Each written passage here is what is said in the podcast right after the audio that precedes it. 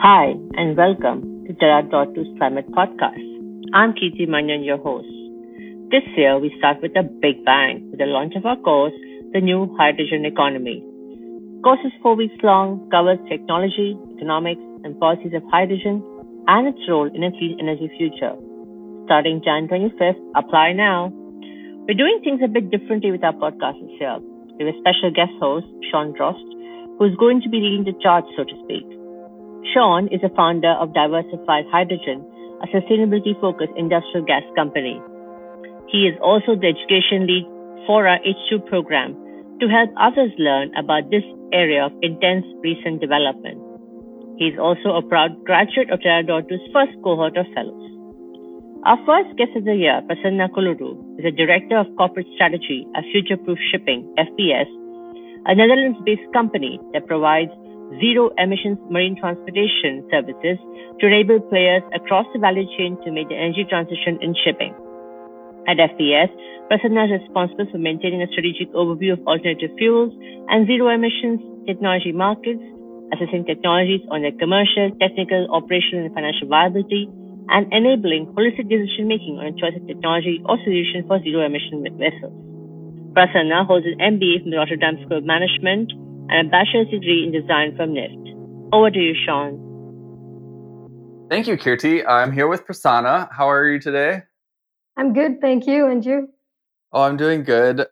Thank you for joining me. I appreciate it. I'd love to hear a little bit about Future Proof Shipping and your role at the company.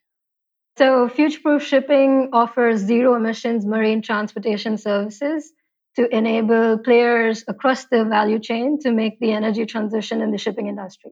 We're based in Rotterdam in the Netherlands, and our marine transportation services essentially include two main things. Being a zero emissions vessel owner, we are building our own fleet of zero emissions inland and short sea vessels, which we offer to cargo owners for charter. Our ultimate goal is to have zero emissions ocean going vessels in our fleet.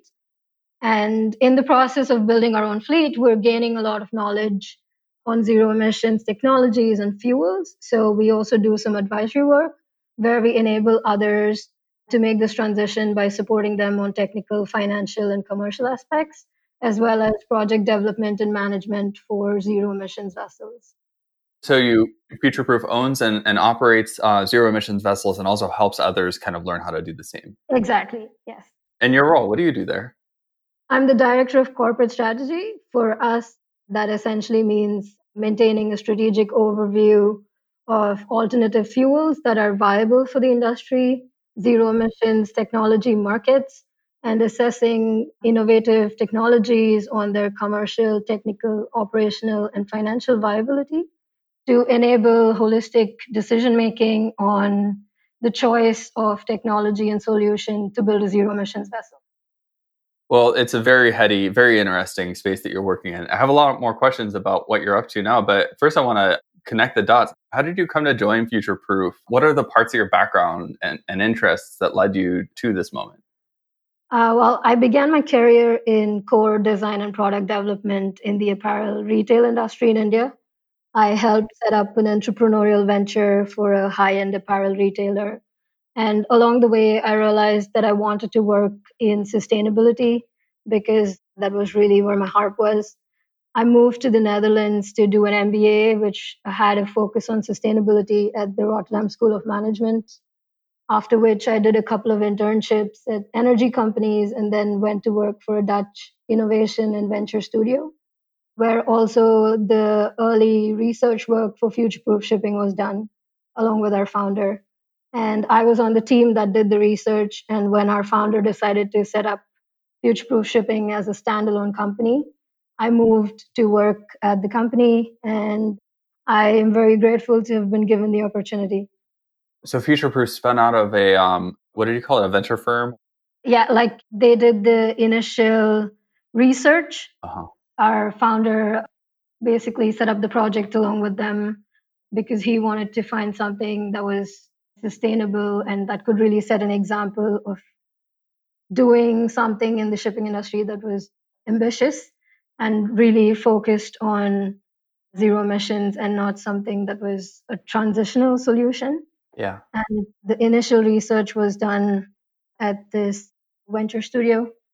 And after that, the Future Proof Shipping was set up as a standalone company after there was some sufficient research on potential pathways to take. Yeah. So your your work, the whole company and the founding team, it's all very oriented around sustainability, and that is very central to the mission of what you do and yes, and the starting story, and what drew you there.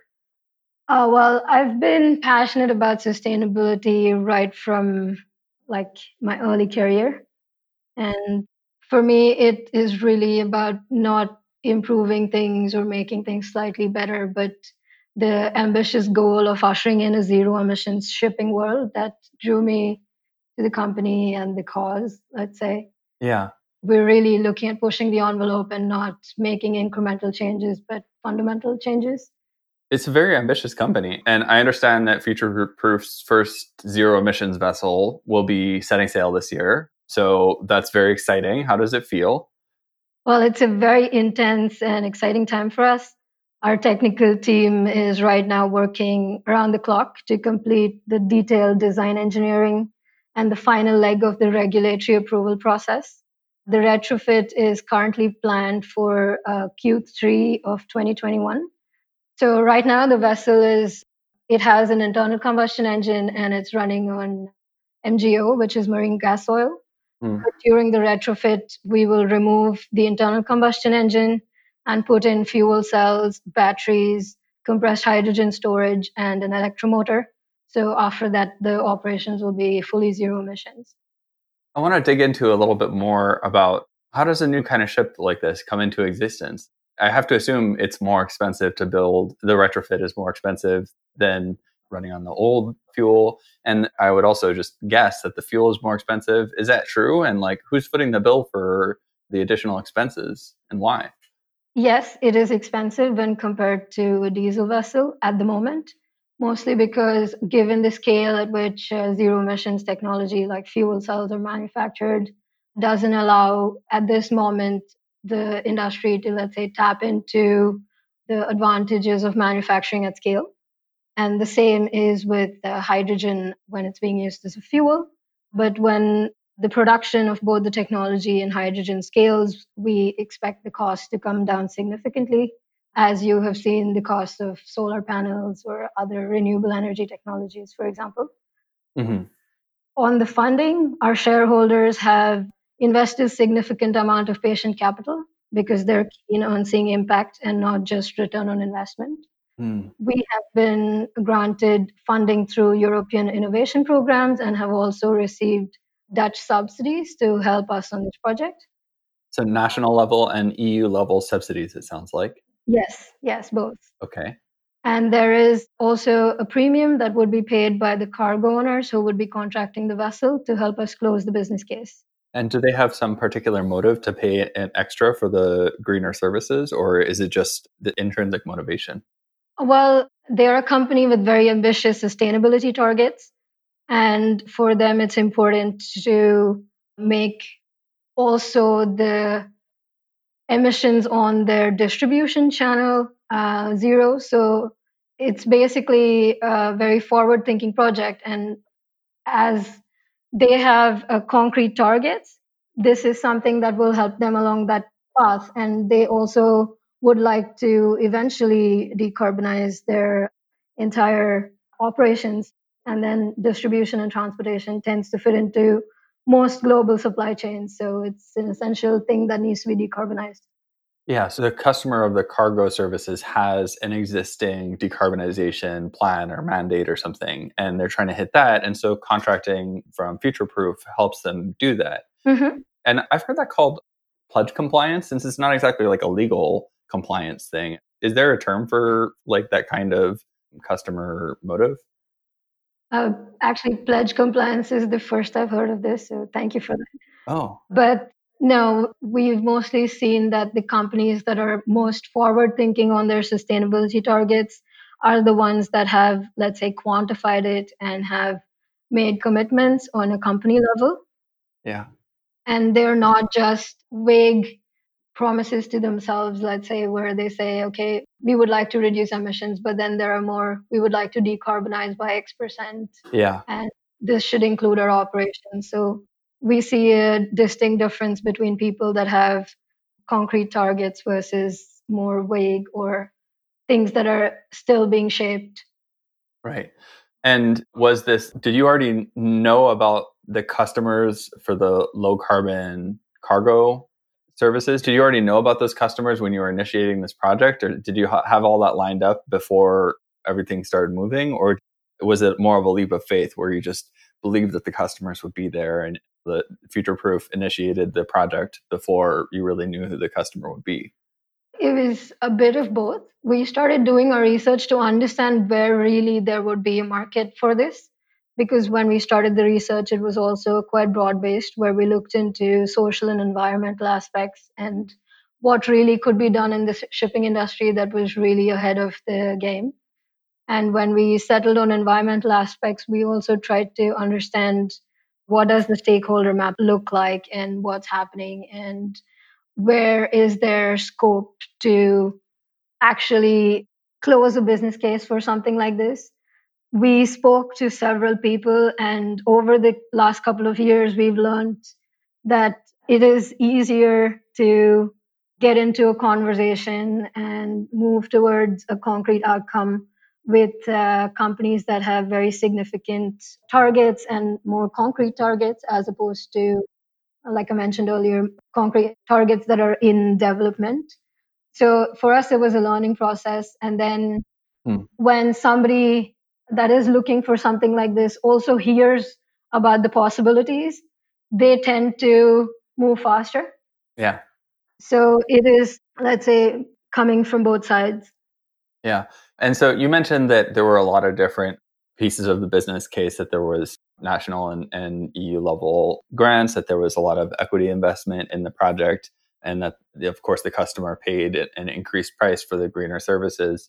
I don't know how easy this is to communicate in this medium, you know, with the time that we have, but like, can you give er, us any sense of like, how different is this from financing a normal project? Like, were the grants a kind of small and insignificant piece, and the increase in price was really the biggest contributor to the different finances, or how big were these different parts of the business case?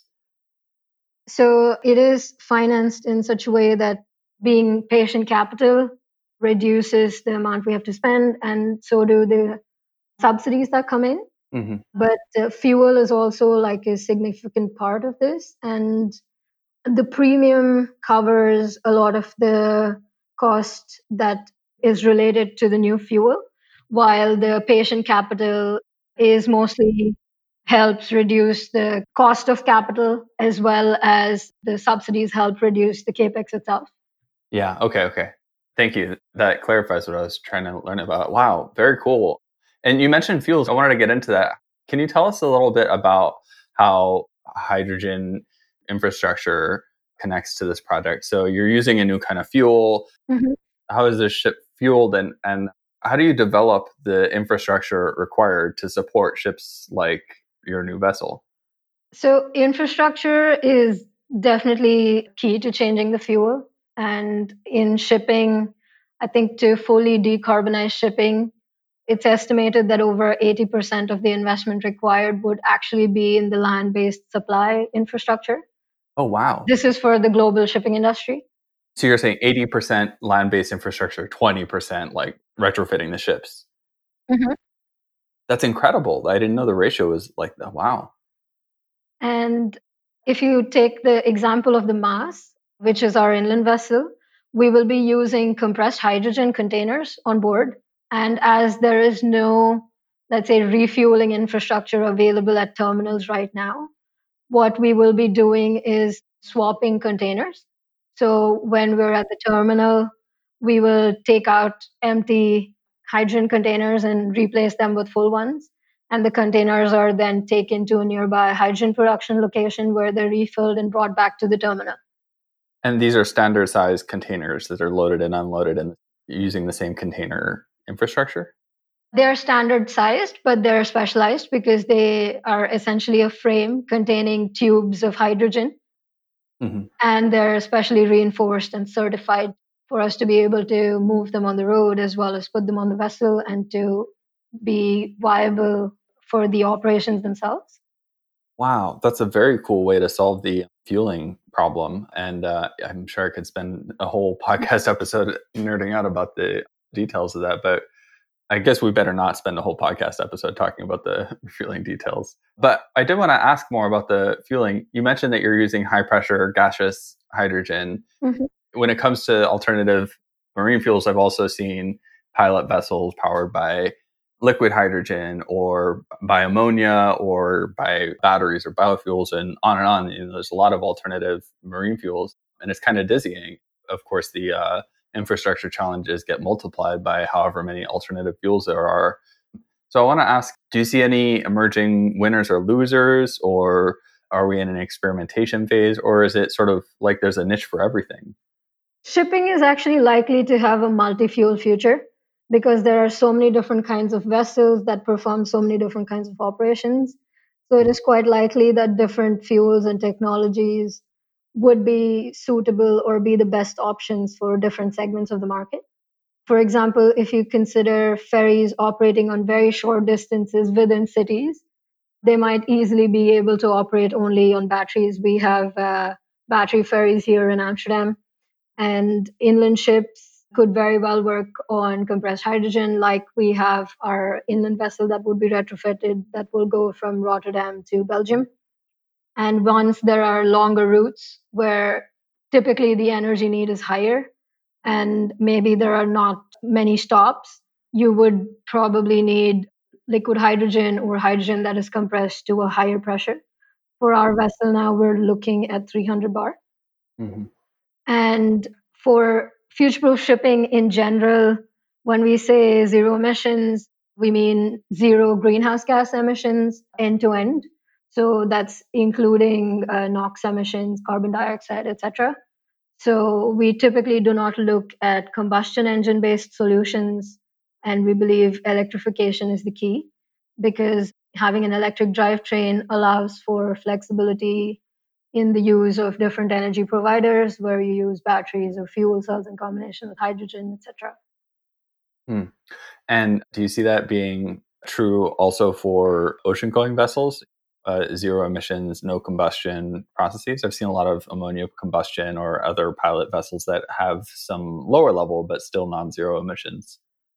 Uh, well, I think even there for different trades, it might be possible that different solutions are picked up. It depends a bit on how technology goes in the coming years. Hmm. But in case of combustion engines, there are always some emissions. So they're not really zero emission technologies. Right. And then you would have to have end of pipe solutions to clean up whatever emissions there are, which may not be the most ideal solution for the long term. Yeah. So it's my personal opinion that even if there were combustion solutions, they would be viable only for a short term when the regulations come into play and people start considering the longevity of their assets because uh, ships are built for 20, 25 years, the ocean going ones and inland ships for much longer, sometimes 50, 60 years. So you don't want to have a combustion engine vessel for such a long yeah. period yeah, that makes sense.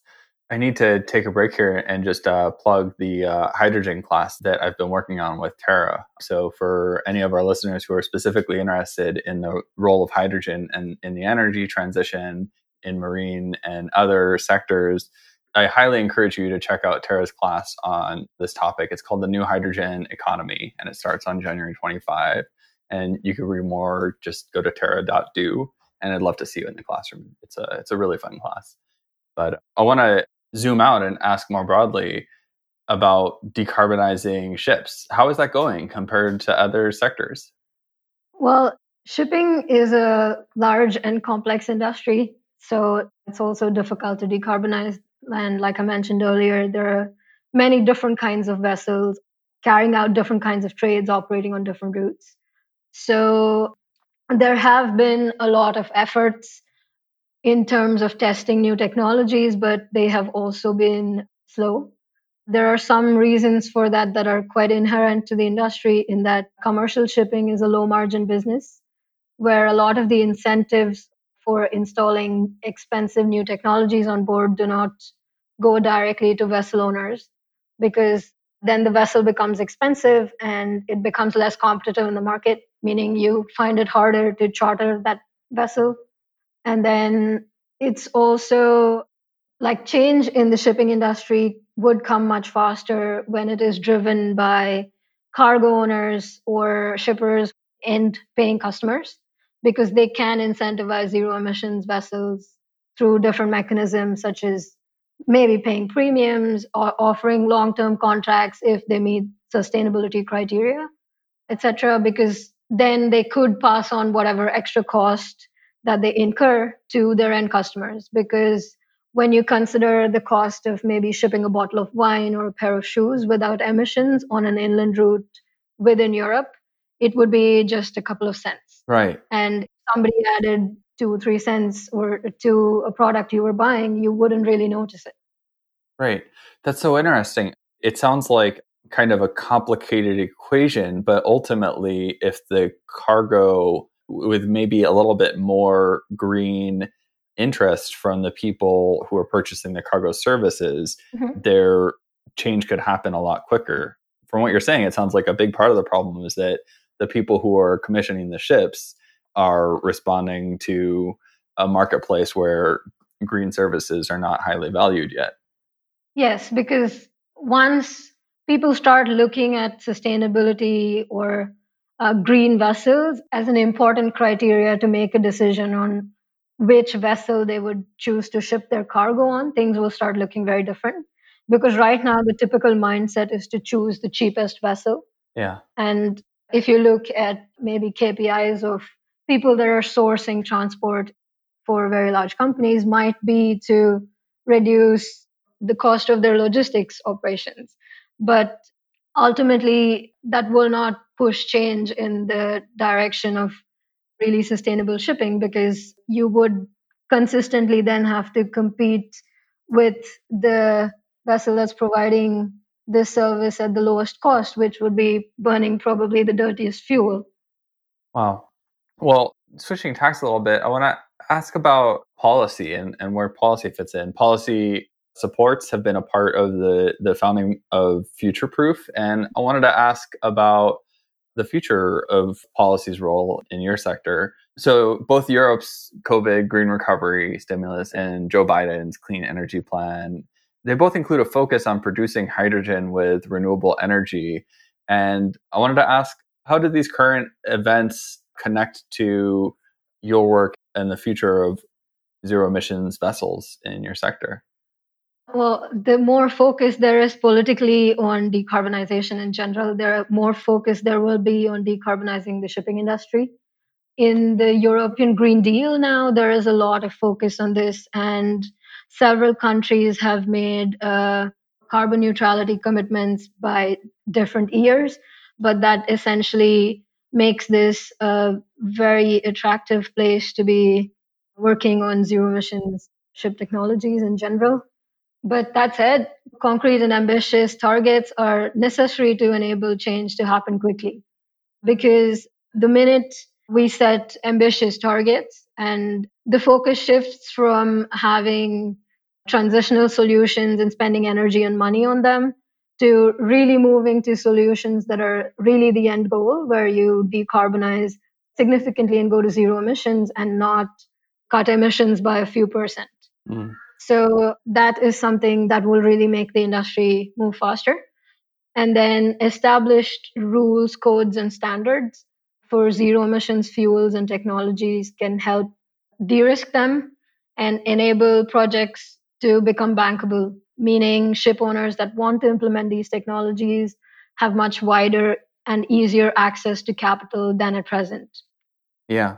It's so energizing to hear you talk about what's possible in the world of policy. And, and maybe this is even similar to how politicians or some politicians are talking in the EU. Here in the US, it feels like we are five steps behind all that. If for as grateful as I am for Joe Biden getting elected and a Democratic majority in the Senate, you know, even some Democratic senators are saying things like shying away from setting numeric targets for green electricity on the grid, you know, like kind of relatively easy stuff. Mm-hmm. But what you're saying just sounds both possible and kind of within reach. And it's just going to add a few cents to each bottle of wine. Like, that sounds doable. Yes, it is. A lot of it has to do with perspective. Yeah. And what you're comparing it to. And we cannot compare it to the status quo that hasn't changed in the last hundred years. Yeah, it's a transition. It's going to be a, a big shift, but we can kind of do it whenever we want. Okay, last question for you, and we'll end it on a bit of a different note. Our listeners are passionate about climate and looking for ways to get more involved. You've got the soapbox for a moment here. What is your call to action for our listeners? I would suggest maybe start with small things in general repair, reuse, recycle. Consume responsibly, try to be aware of what you're buying and what you're paying for. And then, in terms of more career opportunities, I think this is a space where there is a need for people with all kinds of skill sets. If you're an engineer, can you think of a better way to solve a problem related to a technology or optimizing something and improving it? If you're a marketer, can you help climate positive companies and initiatives tell their story better? So try to find a space or industry that excites you and think about how you can make a difference there with your unique skill set and perspective. Yeah, there's really a role for everybody. Well, Prasanna, I just really enjoyed talking with you today. And thank you very much for your time and for sharing what you're working on and sharing your knowledge with us. I really appreciate it. Of course, you're welcome. Glad to be here.